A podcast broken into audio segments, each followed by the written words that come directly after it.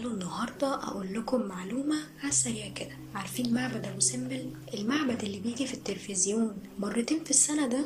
عرفتوا؟ عمركم فكرتوا هو ليه اتسمى ابو سمبل؟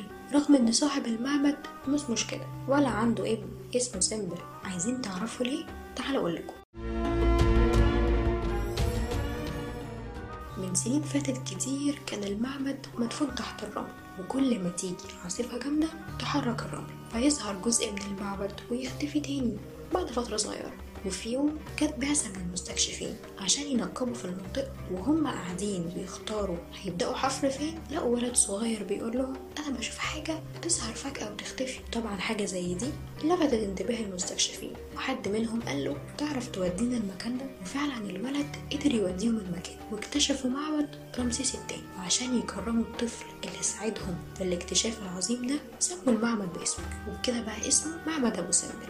هيجي حد يقول لي في طفل اسمه ابو سمبل، هقول له مش حصل، وشوفنا اهو يبقى فيه. محدش يسألني يعني ايه ابو سمبل، انا مش معجم عربي، كل حاجة حوالينا ليها اسباب ومعاني هبقول لكم عليها في معلومة سريعة.